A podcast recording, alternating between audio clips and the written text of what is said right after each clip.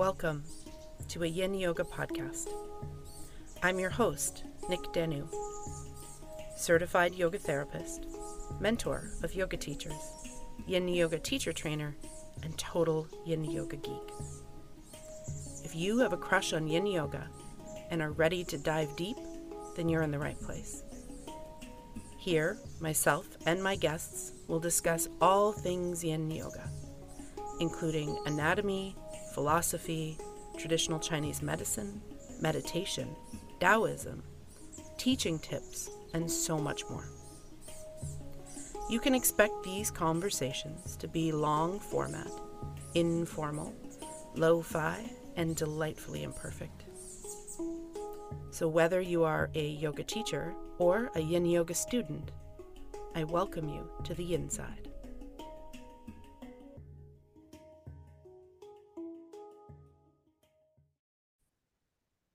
Hi, Yinnies. If you're new around here, welcome. If you are a return listener or watcher, welcome back to a Yin Yoga podcast. Today, we're going to talk a little bit about the role of emotions in yin and what can come up. And we'll get into that in just a moment. But before I do, just a reminder that I have the soul of a mermaid, but the mouth of a sailor, and that we will be discussing adult subject matter. So if you have small people around, take a moment to grab your headphones now. Okay. So, emotions in yin yoga. This is something that I often see um, questions about from teachers in my teacher trainings or whether it's just a Facebook group. And I want to be really clear here that yin yoga doesn't cause emotions. Right? So practicing yin isn't what creates the emotions. But the emotions that can come up in yin often come up because of the fact that we're finally still and quiet and we have time. So, emotions that might have been not processed throughout the day, throughout your week, your month, your year, your life, that you've been kind of pushing to the side because you're busying yourself, doing a, being a human doing instead of a human being, whether this is yourself or your students, then those emotions don't really have anywhere to go. And they just hang there and wait until there's a time to release them, to process them. And I want to talk a little bit about how there's these things that we say in the yoga verse that are not A, accurate, and B, helpful. So I'm going to talk a little bit about that, some of the mistakes that teachers make, things they say in class. And we're not going to dive a ton into uh, Taoist thought and TCM and the emotions that are connected um, to the seasons and to the meridians. That can be episodes for the future. But I will briefly touch on where sharing that information no matter how well intended, if you're not well educated in that, can be problematic. So here we go. It's going to be an emotional ride. Haha, pun intended. Take a moment to grab your tea, your coffee, your headphones if you're going out for a walk, if you're going for a drive, settle in, and we'll get into this.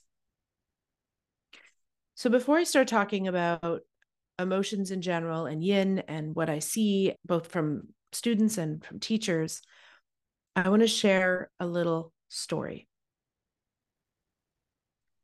When I was studying with Paul Grilley, I was in California, sitting at the little kitchenette area that's outside at Land of the Medicine Buddha. And there was myself and a couple of other of my colleagues, a couple of other students that were also studying with Paul. And I had actually studied with both of them before. So they were familiar to me. So we're just kind of sitting and some of us are working on their laptops and the conversation comes up about emotions. One of them says, Oh, wow. Have I ever been processing a lot of emotions. So many emotions have come up in my practice. And then the other one's like, yeah, I know, right? Like, holy smokes, that, you know, swan pose, pigeon, for those of you who don't speak yin. Um, I was having an emotional time in that pose. And then they both kind of looked at me like, your turn. Please share. And I had to say, I actually haven't had a big emotional release in yoga. I have been moved to tears in a good way many times in yoga. Whether it's just because the energy of the room is so beautiful, or the space is so beautiful, or what the teacher said is so beautiful, or the music has moved me, who knows? Uh, it could be a multitude of things. I'm one of those people that I often say is leaky, meaning I'm easily moved to tears. So I have had that experience many, many times in a yoga class, but I haven't had an experience where I get into a shape and I full on experience grief or where, or sadness or tears, or where I get into a shape and I experience anger or frustration to a strong degree. I've experienced boredom and mild irritation in poses that I don't like that much. That's about it. And so when I told them, I actually haven't had a big release in a yin practice or in any yoga practice, actually, emotionally. They looked at me and did this sort of mean girl impersonation and looked at me and kind of squinted their eyes and were like, yet. Like as if because I hadn't sobbed on my yoga mat, I just wasn't, you know, evolved enough or I hadn't I hadn't experienced it yet, but just wait, it's coming. And I remember at the time thinking, that is so arrogant. Not only is it arrogant for them to assume that what they've gone through is some sort of experience that everybody's going to have, but also arrogant of them to assume that the only way to process emotions is on your yoga mat. Now, I'm not saying it's not a great way to process emotions. Absolutely. But some people raises her own hand, maybe release their emotions in other ways, like in a good chat with a friend, or crying on their partner's shoulder, or watching kitten rescue videos in the bathtub, or in a journal with a therapist, that we can heal and release our emotions. And sometimes they come up in yoga. And if they do, we want to hold brave space for that. Talk more about that in a moment. We can't assume that just because somebody hasn't had some sort of huge emotional release in a yoga pose, that they're like, you know, they're just not experienced enough. They're not advanced enough. You know, it's coming. Just wait. So I wanted to share that experience before we sort of dove into today's topic, because what I often see happen with yoga teachers in the yoga verse, and I don't know where this comes from. I don't know if this is because it's what they've learned from their teachers or if they've just won read one too many new age books. I have no idea where it comes from.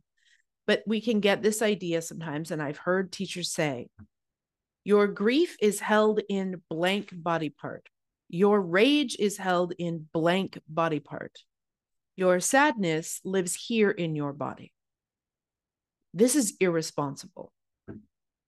First of all, there is no universal place where grief is stored in the body. It will vary from individual to individual. Now, I should be clear to say, I'm not saying that we don't hold emotions and traumas and tensions in our body that can be released in a yoga practice, which can bring up emotions. I absolutely believe that's the case. The body keeps the score, for example. You have not read that book, you can check that out. So I believe that we do have these memories and these emotions stored in our tissues, especially if we didn't process them at the time or spent time processing them, you know, shortly thereafter for however long it takes. Something like grief, for example, it's not like you can just shake a little bit, do a trauma release, and just be over that. Grief, grief takes so much time. So I wanted to mention this because when you tell your students, dear teacher, or students, if you've heard this, you will experience your grief in this body part or your rage in this body part. Then, if your student does not experience that, they feel like they're doing something wrong. I'm going to say that again. When you give prescriptive formulas to your students about where they should be feeling emotions in their body, then if they don't feel it there, they think they're doing something wrong. And actually, all that's happening is that you are projecting either your own experience or things you've learned in trainings or read in books on your students' experience. And this, in my opinion, I'm sorry, I'm going to call you out here for a second, is irresponsible. First of all, as a yoga teacher, you are not a therapist unless you are actually a therapist. So, your role for helping your students with their emotions is actually quite small. And it should be because we're not qualified for that. And even as a yoga therapist who took lots of additional training on these topics, it's out of my scope of practice to be de- telling my students where they should be feeling things in their body, what emotions they should be dealing with, or how to process their emotions, or any of that. That is not in my professional capacity. And unless you are a counselor or a licensed psychotherapist, it's also not in yours. Sorry, truth bomb. So when we say grief lives here, rage lives here, sadness lives here, or whatever we may be saying, then we're making a lot of assumptions about our students' individual body and their emotions and their process that are not accurate. Not everybody feels their emotions in the same places. Not every pose will release emotions for everybody. So, these blanket statements that we make, we really have to watch these as yoga teachers. We have to realize that our students are individuals, they have their own path. And yes, we can speak from our own experience, but we have to speak from our own experience in a way that we're actually saying from my experience or in my own practice or when I was going through this is what happened. It might be different for you. Might be different for them. So if you have been studying yin yoga in depth at all and you've come across Paul Grilley's work, especially the Anatomy for Yoga DVD, where he breaks down skeletal variations, you will know that, and if you have not, dear yoga teacher, and you're listening to this, you must, you simply must buy that presentation. It used to be on DVD, it's now streaming. There's a link in the show notes for you. But if you've already gone through that information, if you already acknowledge skeletal variations, and some people are internally rotated in their hips, some people are externally rotated in their hips, etc., etc. If you acknowledge that we all have different bones, we all have different skeletons, and so we're not all going to look the same in the poses, then why would you assume that everybody is going to have the same emotional response in a pose? I know that it's well intentioned, but it comes from a place of hubris and ignorance. And I don't mean ignorance in the way that it's used in a slang way now, which means stupid. It means uninformed, uneducated on a subject. That's what ignorance actually means. So it comes from a place of ignorance and hubris, not from a place of humility and being open to what your students are experiencing. So there's my kind of initial little smackdown for those teachers. If you've been listening to this and you're like, oh shit, I do that. I do that all the time. That's okay. Now you know. And when we know, we can change the way we do things if we if we feel like it's worthwhile so i just wanted to preface that first that you cannot say to your students grief lives here blah, blah, blah lives here, even in TCM theory, because that again is an oversimplification. And I'll briefly touch on that nearer towards the end of the episode. So if you're chomping at the bit for that, just hang tough with me.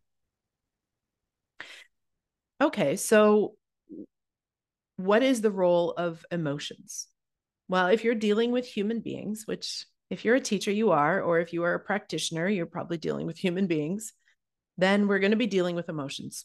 We're going to have people's traumas and all those things. And I just want to mention that in this particular episode, I'm going to kind of stick to emotions. I'm not going to talk a lot about trauma simply because we'll have future episodes on that, probably more than one, where we can dive a bit deeper onto that. So it's not that I think that trauma and emotions are separate from each other. I do not think that at all. I'm just trying to keep things simple and on task and on topic. I'm also not going to talk a lot about the mind because we've already had an episode on the mind where we talk about the thinking and the planning and what the mind does in yin and how we can help our students with the busyness of their brain or the anxiety or things like that. Instead, I want this episode to be primarily about emotions and how they can come up in practice, both as a student and as a teacher. And also, a good chunk of this will be talking to teachers about what to do when your student is having an emotional experience in your class. Because I think that dealing with that or helping with that is really tricky to stay in your scope of practice and to be a, a compassionate force in the room and to allow them their space to experience their emotions. We'll talk about that in a moment. Another story. When I was teaching in a yoga therapy program, I was teaching their 20 hour yin module for a while. One of the teachers came up to me afterwards and thanked me for letting her know in my little few minutes of talking at the beginning that when we practice yin, thoughts and emotions can come up. And that it's not the yin practice that's making the emotion happen. The emotion is already in there, it's just hiding somewhere. What we're doing in the yin practice is because it's a still, quiet, hopefully nurturing space, where we're in shapes for a long time. So we're not distracting ourselves by moving quickly from one thing to the next. When that happens, then the emotions that were always there, we're just waiting for the right moment, kind of percolate and come to the surface. Sometimes for some people. And so this can happen in a yin practice. So if you're a student and that's happened, please know you're normal or a teacher if teachers, if you see this happening, again, I'm going to give some insights that I have gleaned from my own years of practice and my yoga therapy studies on what we can do about those situations. So this teacher came up and she mentioned thanking me for that because she had only done one yin yoga class before previously. And actually, she told me she didn't even want to be in that training, but she had to be because it was part of the program because her first experience in yin was so uncomfortable that she just was on edge the whole time. Because the teacher didn't mention, by the way, when they're still and quiet, you're probably going to think a lot or worry or analyze or write lists. And by the way, if there's any emotions that you've been like pushing down or putting in the pile, the pile late, named later, I'll deal with that later, they can come up, right? Was never discussed. And so when it came up for her, she thought it was the yin that was the issue. I hate this style of yoga because it made me so emotional. It made me think so much, blah, blah, blah.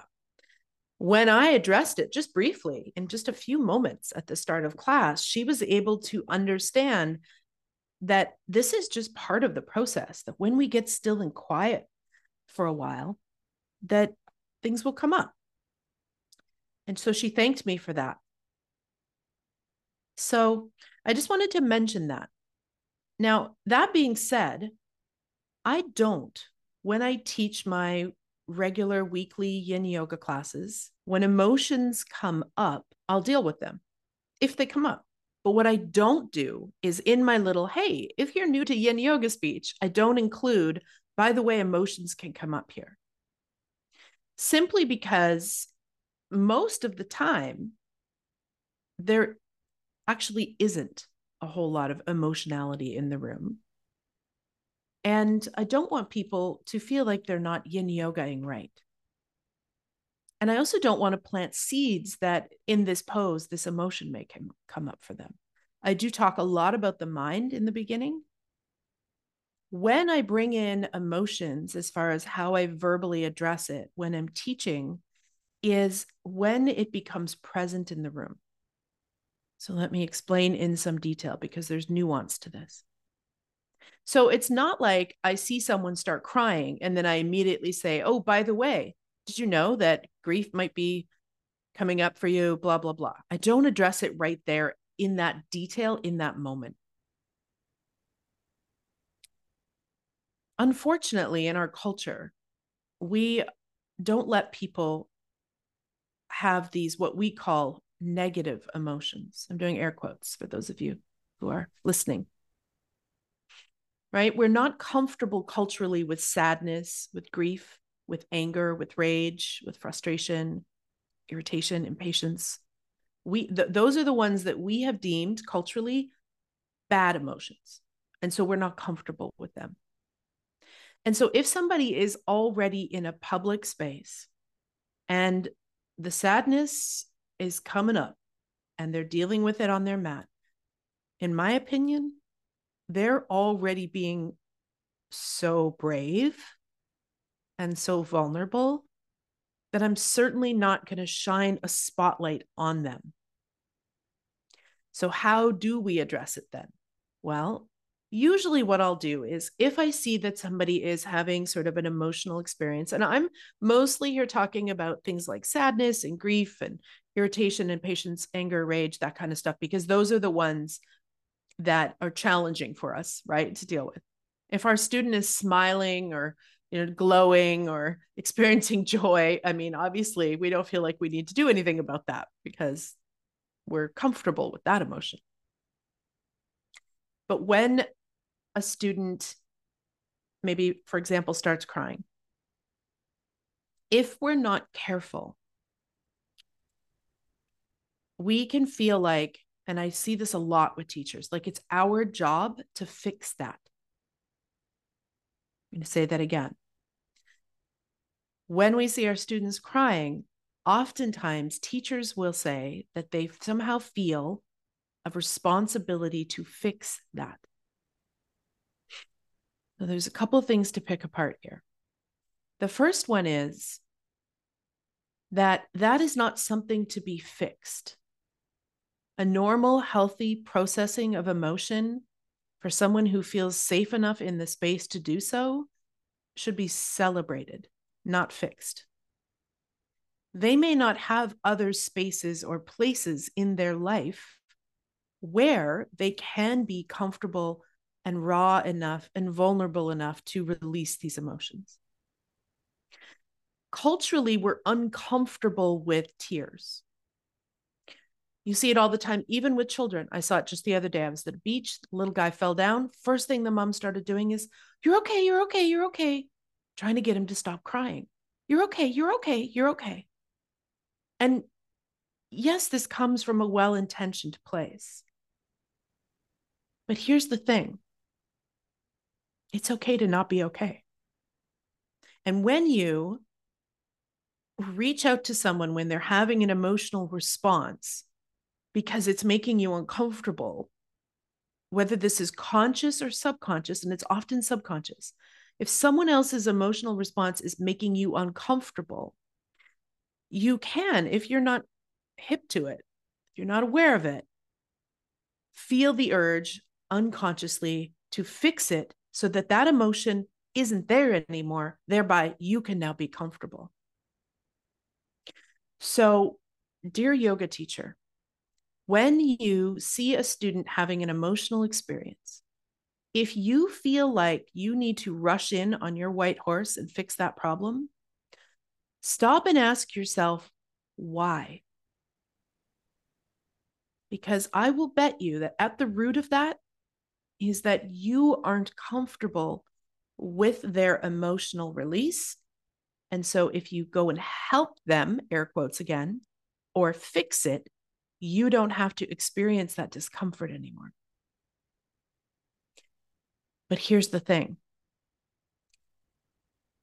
that's your cross to bear, not theirs. I'm going to share another story on this because I think that stories are so il- illustrative. How do I know this? This theory that I've come up with that part of the reason that most of us want to go and rush in and save the day when our students having an emotion is because of our own discomfort. How do I know this? Because I've been there, my friends.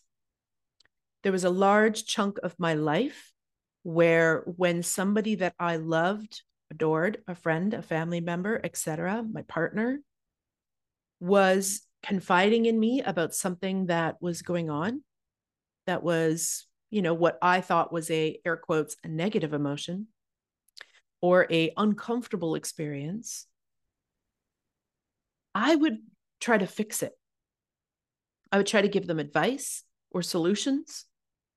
I would silver lining it, you know. I would, well, at least you, I would try to gratitude practice that shit away.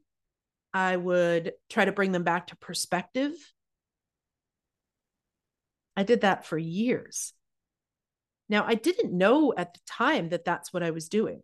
I didn't know at the time that I was uncomfortable with the emotional state that they were in. And so that was subconscious, right? Like beneath the surface. And so, because I wasn't comfortable with it, I was trying to fix it. I was trying to offer solutions instead of just being a solid, steady, compassionate presence for them to explore it and for me to hold brave space for that. So, how did I get from there to knowing that that's what I was doing? Well, as we often do in our own lives, we have these breakdowns to break through experiences. So, there was a time in my life when I moved to Victoria and things were not stable, things were not settled, things were not secure, things did not feel safe. I had left everything that was safe and secure and familiar behind, including my support network. I was in a new city, threw myself into going back to school full time in my 40s with an, a very intense course load and subject matter of Chinese medicine. And I was melting down, y'all, like brought to my knees many times. So, what I didn't know before that was that I've always had anxiety. I didn't know that I had anxiety because I have what I call high functioning anxiety, meaning I'm anxious, but I'll still get all the shit done. And so I don't appear to be an anxious person, both by the outside world's sort of silly definitions of anxiety and also by my own misunderstanding of what anxiety was.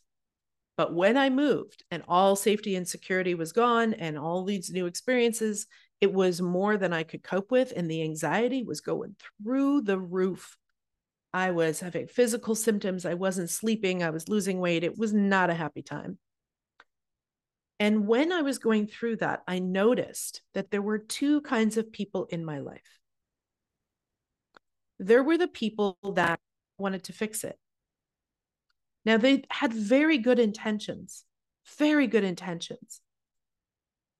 I was weak and vulnerable and fragile and messy, and that made them uncomfortable and so they just wanted to fix it. And so they would do things for me, like take me to go buy groceries or something like that.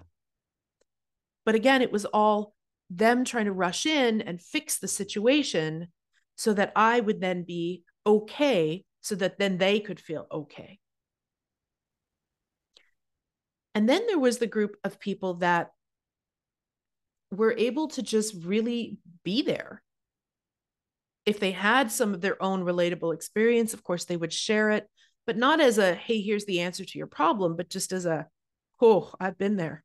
I see you. Those people would just listen and be there for me. And they would ask me what it was that I needed help with in those times. Instead of just assuming that they had the answer, and trying to put a silver lining on everything and trying to spiritually bypass through that experience. So, this is when it hit me that, oh, I'm a mess right now. And there's two different approaches here happening with the people in my life. There's the people that can hold the space for the mess and support me in whatever way that I need. And then there's the people that are uncomfortable with me being a mess. And especially because this was not a familiar thing to people in my life. Like I said, highly functioning anxiety. So this was unfamiliar. And some people, when it was unfamiliar and it made them feel uncomfortable, just tried to solution their way out of my anxiety. They just give me enough solutions. Then, you know, that will be helpful. But anyone who's been in a, a state of kind of a, a, a mental, I don't want to say breakdown because I wasn't hospitalized or anything, but it could have been if I hadn't found some good tools. Um, but anyone who's been through something like that knows that giving me more things to do that are supposed to help me with the state that I'm in, not helpful, already not functioning, already not able to do things. So, what was helpful is the people that would just ask me what I needed. So, this is why I know that there is this tendency, even in heartfelt, well meaning individuals, that we can want to rush in on our white horse and save the day. But here's the thing, dear yoga teacher that's not your job. First of all, you are not professionally qualified to rush in and save the day. You're not a therapist, you're not a psychotherapist. And even if you were, therapists don't rescue their clients, right? The only person who saves their own day is themselves. Can you offer space as a yoga teacher? Yes. Can you offer compassion? Yes. Can you offer resources? Yes. But it is not your job to, air quotes, fix how your students are feeling. And how they're feeling is not a problem. Okay. Whew, it's getting heavy in here. It's getting feisty. Take a moment, pause for a deep breath. Take a deep breath. I'll take a sip of matcha and we'll continue. Okay. So, what do we do then? Practically, I'm talking to the teachers here. What do we practically do? Although, those of you that are not teachers, if you're listening, this might help you in your interpersonal relationships with other people as well. Okay, so here's the scenario we're teaching our class and we can see that someone's crying. And they're not just like the little trickling kind of move to tears crying, they're like crying. Like it's a lot of tears, might even be, you know, audible. What do you do? First, I would say, and this is just my own personal process, I wait for a little while until they've settled a bit. Right. So I'm not going to jump right in immediately and talk about how emotions can come up in a in a yoga practice right when they just start because again i'm not i'm not trying to shine a spotlight on them they're probably already feeling pretty vulnerable and uncomfortable. So I'm just going to let them have that space. But as they settle a bit, I might say, you know, the mind is a big component of the yin practice, but, you know, also our emotions are as well. Sometimes as humans, I know I've done this, we get so busy just living our lives that we don't really process the emotions that we're going through. And then we come to a yin yoga class where we're still and quiet and we're not distracted. And oh, lo and behold, there they are. And just know that's okay. That's a normal part of the process.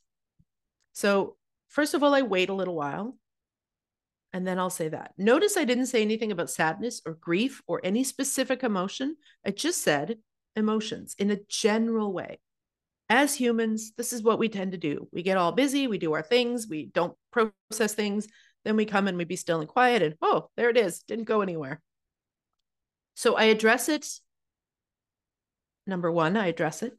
Number two, I normalize it. And then I just let them do what they need to do. Now, again, at a point when they have start to settle a little bit, I will often get up And now I teach in a trauma informed space. So I let people know when I'm getting up. So I'll say, I'm just getting up to move around the room to help others get more comfortable. If you hear my voice traveling, that's what's going on. And I will just gently slide a box of tissues over to that yoga mat where the person was crying. Now, why do I wait to do it? Because if you do this too soon, you could be sending them the signal that it's not okay to be crying. Remember, it's okay, it's okay, it's okay. Don't cry, don't cry, don't cry. We don't want our students to feel like that's what we're doing. Here's some tissues. Don't cry, don't cry, don't cry. So the reason I wait until they're near the end of it is because they're really going to need it by then, anyways. Probably snotting and tearing all over the place, but also so that they've had a chance to work through and process some of it. And me sliding them the box of tissues is just a way to let them know that I'm here and I've seen them, I've witnessed them, that I'm holding space for them. So that's all I do. Okay, so let's say now we're at the end of class. How do we handle it now? I have two other scenarios I'll mention in a moment, but okay, so let's say they they cried for a while on their mat, you slid them some tissues, they probably used them, and now they're leaving. What do you do then? Well, it depends on the relationship that you have with that student. So if you know this student very well, you've been practicing together for a long time, you're very familiar, very comfortable, then maybe you can address it and say, How are you doing? You really want to watch your students' body language. If they just kind of quickly grab their stuff and don't look up at you and shuffle out of the room, do not engage with them. That all that body language is I felt really vulnerable. I'm a little bit embarrassed. I want to go be by myself to process this. So don't engage with them. Just let them do their thing if you know them well and you do get a chance to connect with them on the way out, if they do say something to you or look at you, if they make eye contact and you know them well, you could say, How are you doing? And if they say something like, I just experienced a bunch of grief or this is what's going on for me, you can ask them, Do you have resources to help you through that? Because guess what, dear yoga teacher? You are not that resource. Again, you are not a therapist unless you are a therapist. So it's always a good idea to know a few good therapists in your in your city and to have their numbers and names in your phone or some cards in your wallet because people will need the resource. So you can ask them, do you feel supported in this? Do you have resources to help you with this? And if they say no, then you can say, I know a great therapist who helps with this. I can pass on their card if you'd like if they say yes yeah i'm good i've you know i've got friends i've got family i've got a partner i've got therapist whatever then you can just say something like okay take care. So this is if you know the student well. If you do not know the student well if they make eye contact with you or they kind of glance at you even if it's a bit sheepishly as they leave i just smile. That's all. I just give them a smile because I don't know them well enough to inquire further. Now, if somebody came up to me after class that I didn't know and they asked me for resources, hell yeah, I'm going to give those out. Right. But I'm not going to take a student who may have just dropped into my class for the first time and start pushing business cards on them for therapists. It's, it's like an overstep. And again, if they kind of rush out of the room, sort of sheepishly grabbing their stuff, looking down at the ground, I'm not going to do anything. I'm going to let them just have that experience knowing that they were in the room that they were able to cry or whatever the case may be and that, that they were in a place where that was allowed. So that's how i deal with it. The, i was talking specifically here about grief or sadness or tears. So in the moment i let them experience it.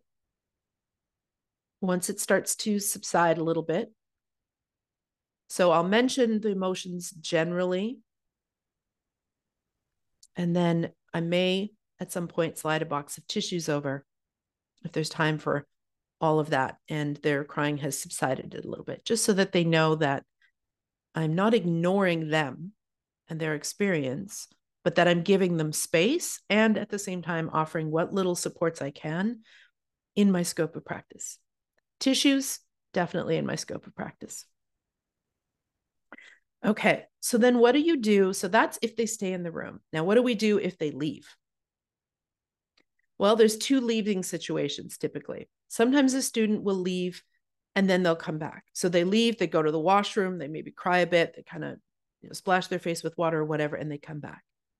In that case, I would handle it exactly the same way I did the previous one at the end. If they're a familiar student, I'm and they look at my face on the way out, I might say, "How you how you doing?" If they're not a familiar student and they do make eye contact or look at me, I'll smile at them. So same same. If they don't look at me, then I just let them go. Let them have their let them have their experience. If they leave and they don't come back, there isn't anything that I do. I don't follow them out. I don't leave the room to go see how someone is. Because here's the thing you've got how many other people in that room that you are also holding space for, that you are also supposed to be in a position of guiding. And so you can't run away and talk to one person. And, and also, they probably don't want you to. If they wanted you to, they'll stick around, they'll come back in. Maybe. And then they may look at your face. They'll give you signs if you pay attention. So that's sadness. That's how I deal with grief, sadness, etc., etc. And again, the reason that I'm able to say this now about the rushing in on your white horse trying to save the day is because I used to be that person.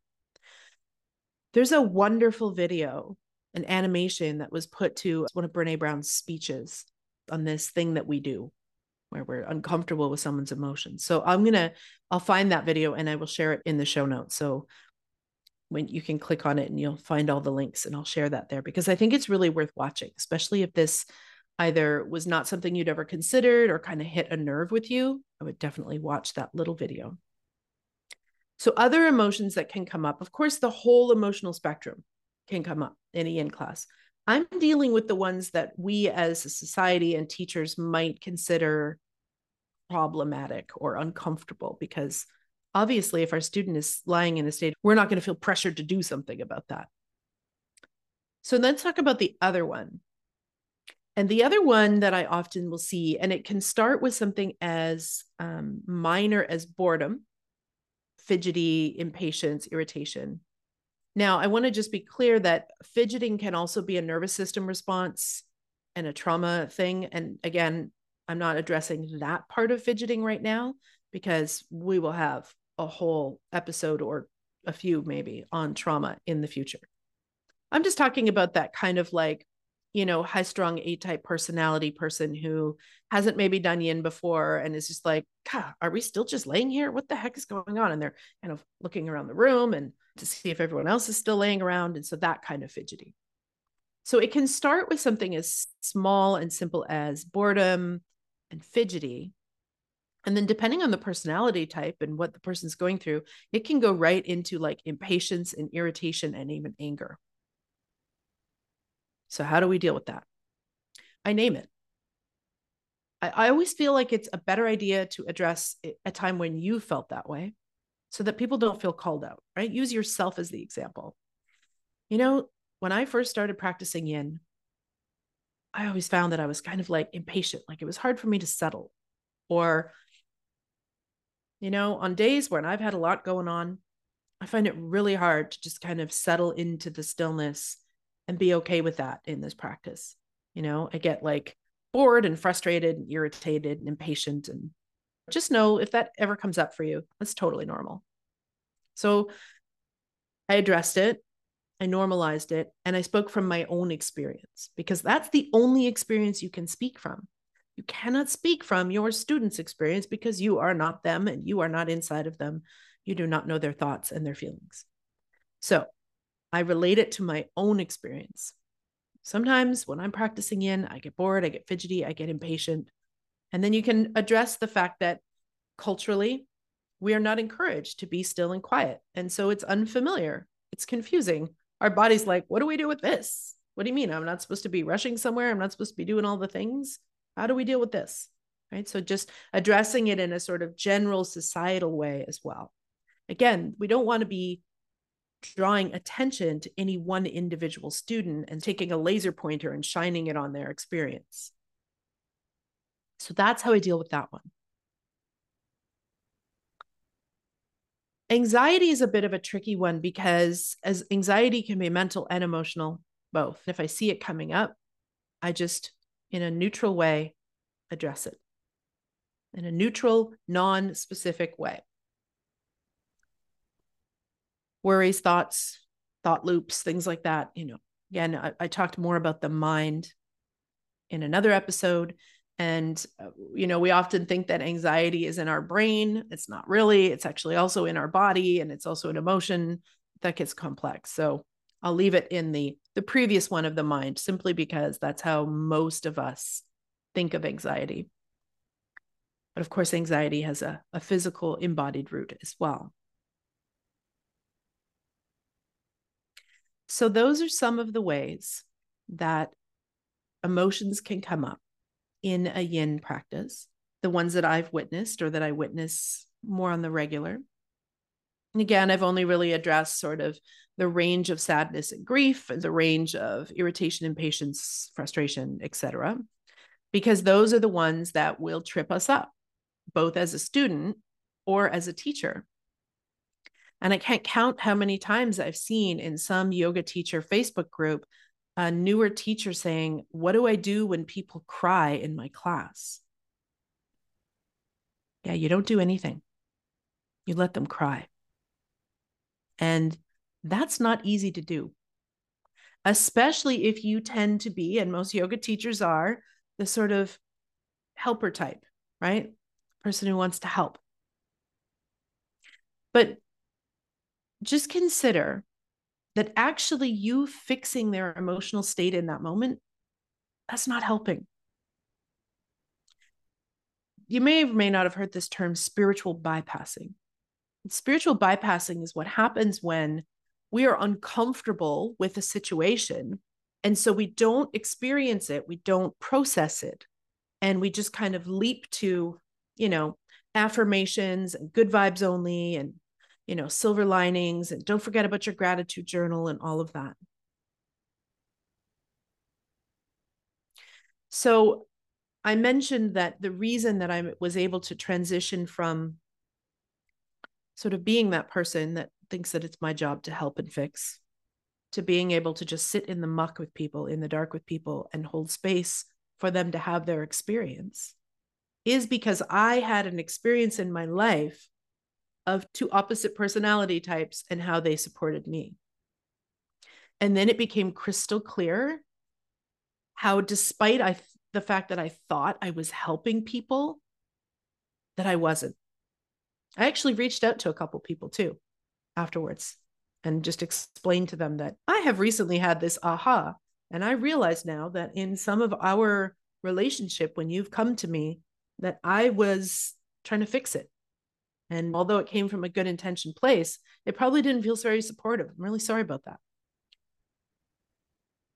So, this may be new to you that it's not your job to fix everything. If it is, just sit with it. And, dear teacher, if this is you, if your life, I'm ringing your bell here, then when it comes up, I want you to just sit with it in the moment and ask yourself, why do I feel like I need to fix this? Just drop that question into the space between your muscles and your bones and resist the urge. The urge will be there. You don't have to follow the urge. Again, allow your students some space. Subtle little things, subtle little winks to holding space and being compassionate to them is enough. You don't need to rush in and try to save the day. You need to let them have their experience and then just be there to support it in whatever way you can within your scope of practice and without making them feel more uncomfortable. And I get that this is a fine line, right? For us, it's a very fine line. So that's a little bit of a breakdown of the roles of emotions, just generally what comes up in class, what can we do about it. Um, and now I'll just talk a little bit very briefly about the TCM model and emotions because here's what else I see. Have you ever heard the phrase, a little bit of information is a dangerous thing? So, those of you that are yoga teachers, if you remember back to your first training, and I'm sure we all did this, when you started learning about the chakras, did you not just go and start psychoanalyzing every single person in your life and which chakras you thought of theirs were blocked, et cetera, et cetera? So, this is what I mean. A little bit of information is a dangerous thing. Okay. So, in traditional Chinese medicine, and I'm not going to go through all of the five elements and the organs and the emotions and the spirits that are associated with them all, because again, future times. But we if we've studied a little or dabbled a little, and when I say dabbled a little, that could even be your yoga teacher training. That is what I would consider dabbling in traditional Chinese medicine if your teacher presented it. If you actually want to study, that's a whole other level of training. I know because I did just over two and a half years of it at a Chinese medicine college. So when we have a little bit of information and we remember in our teacher training, for example, the teacher saying, oh, grief is connected to the lung meridian and the element of metal and the season of fall. It's just one example. Then we can think, oh, okay, so if my client or my student is grieving, I should give them shapes that open up their lung meridian. No, don't do that. You are taking a philosophical concept from a tradition that you have not studied deeply, and you're trying to offer body based solutions on that. Again, beyond your scope of practice, it's not that simple in Chinese medicine all of the organs and emotions and seasons and elements are relational to each other. So it's not as simple as saying, oh, you're grieving? All right, I'm going to give you some stuff to open up that lung meridian wide.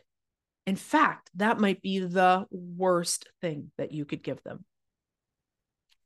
When we are in a state of high emotion or grief, or when we're right in it, we're in the thick of it, you've ever seen somebody who's sad or yourself been sad, the posture that we naturally instinctively embody is to curl inward, to close the heart gently, to round our shoulders forward, fetal positions, child's pose, things like that. And for you to then go in as a yoga teacher and say, oh, you're instinctively doing this shape with your body because you're sad right now, but I'm going to give you something else because I know better than that. I'm going to tell you lay over this bolster and open your R's out to the side. Get that lung meridian wide open. No, irresponsible. In fact, unless you are a Chinese medicine practitioner, an acupuncturist, an herbalist, a Chinese medicine doctor, or have studied these things in depth, maybe medical Qigong, I think they do a bit of it in like shiatsu trainings if you have not dove deep into those studies, then you should not be using those that knowledge, the little tiny nuggets that you got in your training, they're just little ones, as a way to diagnose and treat your students. Because number one, you are not a doctor, nor are you a therapist. So, this is good information for you to have these little TCM Taoist nuggets to keep in your back pocket. They're great way for you to maybe understand what somebody's going through, but they are not designed to be prescriptions for you to dole out as you see fit based on a tiny bit of information. Again, we have to avoid hubris and ignorance, and we have to stay humble. In the case of this, it's often a case of you don't know all the things that you don't know. So please watch that tendency. Now, again, if you are also an acupuncturist, you've done some in depth Chinese medicine studies, you're a Chinese medicine doctor, this is a different story, but you already know that. You already know I'm not talking to you. I'm talking to those teachers that go through a program with a tiny bit of TCM and then start sprinkling that stuff everywhere like it's spiritual glitter or something. Please don't do that. Now, here's the thing. What you can do, and you have to, of course, get your students' permission, is if you're working one on one with somebody and they are already seeing a Chinese medicine practitioner or acupuncturist, and you are trying to create a healthcare team, if they're okay with it, you could ask them, can I reach out to your acupuncturist, your TCM doctor, and just find out what yoga shapes I could offer that would support their diagnosis? There's the key there. You are not diagnosing. The acupuncturist, the TCM doctor is diagnosing, the medical Qigong practitioner, whatever. They're in charge of here's what's going on and here's the root of it. And then you take that information if you have studies in this area. And if you don't, and by studies, I don't mean you got it from a book and you have studies in that area. Now you might be able to create a custom program that will help support the work that the acupuncturist is doing. But if you have not studied TCM in depth and you have only just read this stuff in a book, then please just use it as interesting information to offer in a seasonal workshop, which is typically what I do. Unless I'm working privately with a student, I don't go all into this TCM diagnosis emotion stuff, and I have studied it. Instead, I may see their experience through that lens of my eyes because that's how my mind works. But I'm not going to start giving them prescriptive poses based on whatever it is that is going on. I'm not going to say, oh, you're experiencing sadness. That is attached to the lung meridian. So now we will do only poses that open the lung meridian, or more accurately, the sinew channel of the lung meridian. That again is an episode for another time. So, dear teachers, I realize that for some of you, this might have been a bit of a triggering episode. I'm sorry about that. What happens when we get triggered? growth happens. So, discomfort equals growth. So, if you were listening to this and you were wincing or you were feeling called out, please know I'm not calling you out. I don't even know who you are. I don't know who's listening. I'm just calling out patterns that I see and also trying to hold us as yoga professionals to a higher standard, right? It's a bit of the wild, wild west in yoga, which sometimes I'm really grateful for and sometimes makes me cringe. So, we have to hold ourselves to a high standard. And if you are a teacher who really struggles with how do I hold space for a student to experience what they're experiencing and process what they're processing without rushing in with the savior syndrome, if you really are struggling with how to do that, I would actually recommend that you find a therapist, not necessarily for you to see, although that's a great idea too, but maybe somebody that you can you know, pay them for their time, let them know that this is something that you experience, and just ask them if they can teach you. Right. So they do this all the time. Therapists do this. They're able to sit back from a place of unattachment. Now, I want to be clear when I'm saying unattached, I don't mean detached. I don't mean cold. I don't mean insensitive. I mean that they're able to sit and witness what their clients are going through, what their patients are going through, without getting all caught up in trying to fix it. And so, if you really struggle with this, maybe you pay for a few sessions with the therapist and pick their brain a little bit about this and they can offer you some guidance on like what you can do in the moment. It starts by just witnessing your discomfort with it and asking yourself why. Okay, my student is crying. I feel like I want to go rush over there and save the day, but I'm not going to do that. And I'm going to instead sit here I'm going to hold brave space. I'm going to ask myself, why do I feel the need to fix that? Why do I feel the need to try to fix that? And what you might discover is either saviorism is part of your personality, and that's something to look at, or that actually it's just that you're uncomfortable with their emotions. And although it wasn't conscious, that you wanting to go fix their experience is to make you more comfortable. Okay, let's leave it with that. I'm sure that this one is going to get lots of feedback, lots of blowback. So, again, I'm ready for it. But we have to, as yoga professionals, we have to step the standard up. We have to be professional. We have to stay within our scope of practice. We have to not offer advice that isn't solicited and that we don't actually know enough about. We have to be hum- um, humble and we have to stay in our lane and we have to know what is our job and what is not our job. And we also have to be able to offer our clients and our students more support and resources of others that are highly trained in these areas if they ask for them. Okay, friends, that's what I got. Started off with an episode about emotions and how they come up in yin and ended up being a soapbox on teaching yoga and professionalism, but it's all related. It's all related. Okay, my friends, I hope that you got something out of this.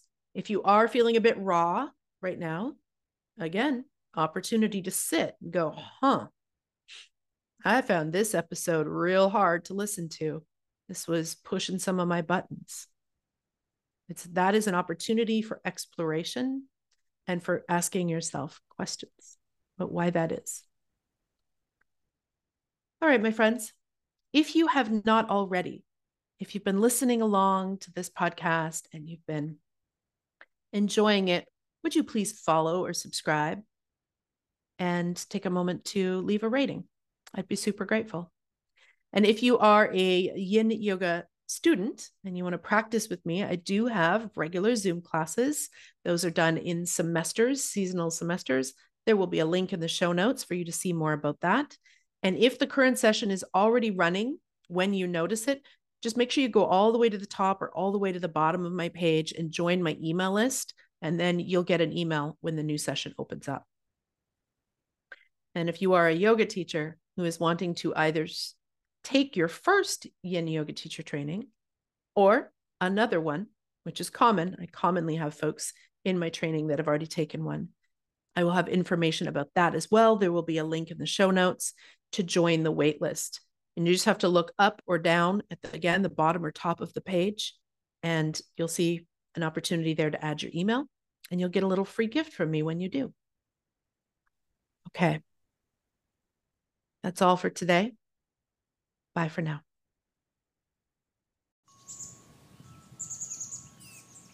For those of you who stick around until the very end, thank you. If you love this podcast, I'd be grateful if you gave it a review. It really helps other yin yoga lovers find it. If you've already given a review, would you consider sharing a screenshot in your Instagram stories? And don't forget to tag me at Nick Danu Yoga or at Yin Yoga Podcast so I can share the love. Before I sign off, some gratitude. First, for you, the listener, for spending time with me today.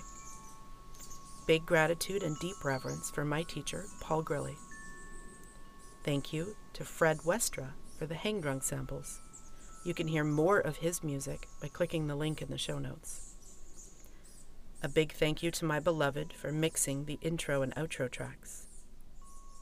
And until we meet again, may you be well. May you be content. May you be at peace. May you be free.